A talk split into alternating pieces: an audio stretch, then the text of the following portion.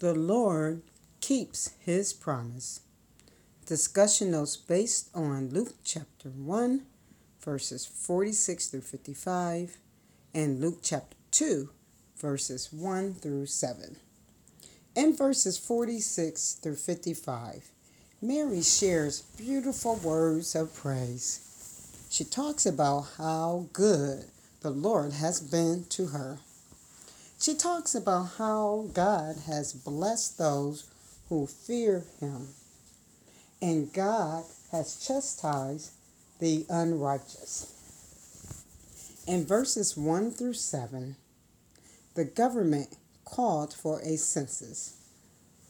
Joseph went to his hometown of Bethlehem. There, there his pledged wife delivered her first child and our Savior, Jesus. A key idea in today's lesson is Mary praises God for his goodness, and God brings about the birth of Jesus in rather mundane circumstances.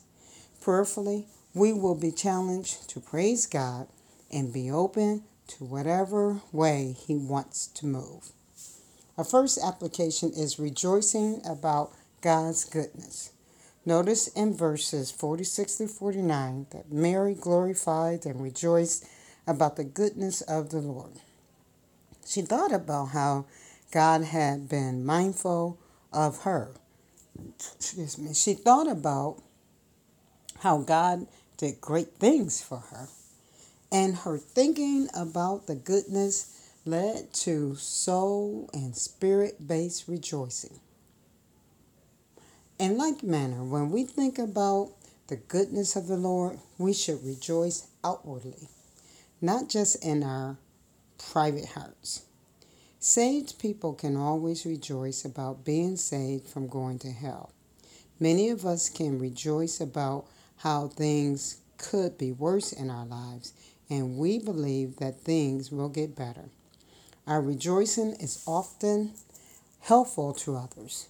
Let's work on rejoicing about the goodness of the Lord. Of course, this means that we need to make time to be mindful of the goodness of God. Our second application is humbled and fearful obedience. Notice in verses 48, 50 through 55 that God blesses those who humbly and fearfully, respectfully obey Him. When we think about how powerful and wise God is, and how weak and ignorant we are, it should not be too difficult to be humbled and fearful or respectful before Him.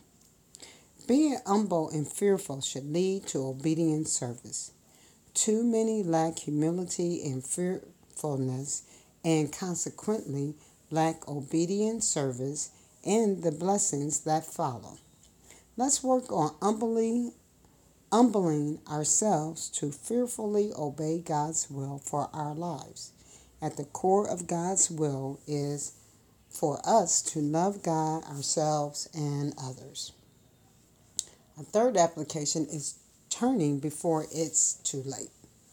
Notice in verses 51 through 55 that God doesn't only keep his promise to bless those who obey, but he also keeps his promise to punish those who don't obey. In this case, God punishes those who are proud instead of humble. It is sad that too many people will ignore the preached and taught Word of God and have to experience the pain of punishment before they will turn from pride and arrogance to humility and fear. Let's work on turning to God's will before punishment is sent our way. Our lives are challenging enough without God sending punish, painful punishment. Our fourth application is God's moving in the mundane. Notice in verses 1 through 4 and verse 7 that God is known for working in the mundane. That is, God doesn't limit himself to always performing a miracle. In this text, God works in the midst of taxes being imposed on Jews by the Roman authorities. God is working in the midst of there being no room for a pregnant lady in the inn. And God is using essentially working class people to bring Jesus into the world. This should say to us that God can be working in our mundane lives. The question is are we discerning what God is doing? Let's work on being open to God's moving in our ordinary lives and being obedient to His will. Our fifth and final application is marriage over cohabitating. Notice in verse 5 that Mary is pledged to be married to Joseph.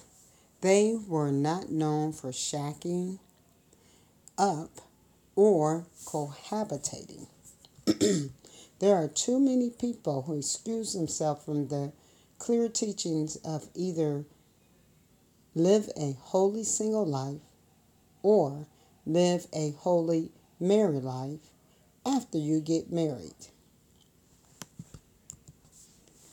If a man and a woman are in so much love that they cannot live without having sex with one another, then they should get married. If they don't love one another enough to get married, then they should not play house, especially with children around. Let's work on keeping marriage sacred with our teachings and examples. We are challenged to condemn the practice of sin of cohabitating without condemning the cohabitors or sinners so much that they become hopeless.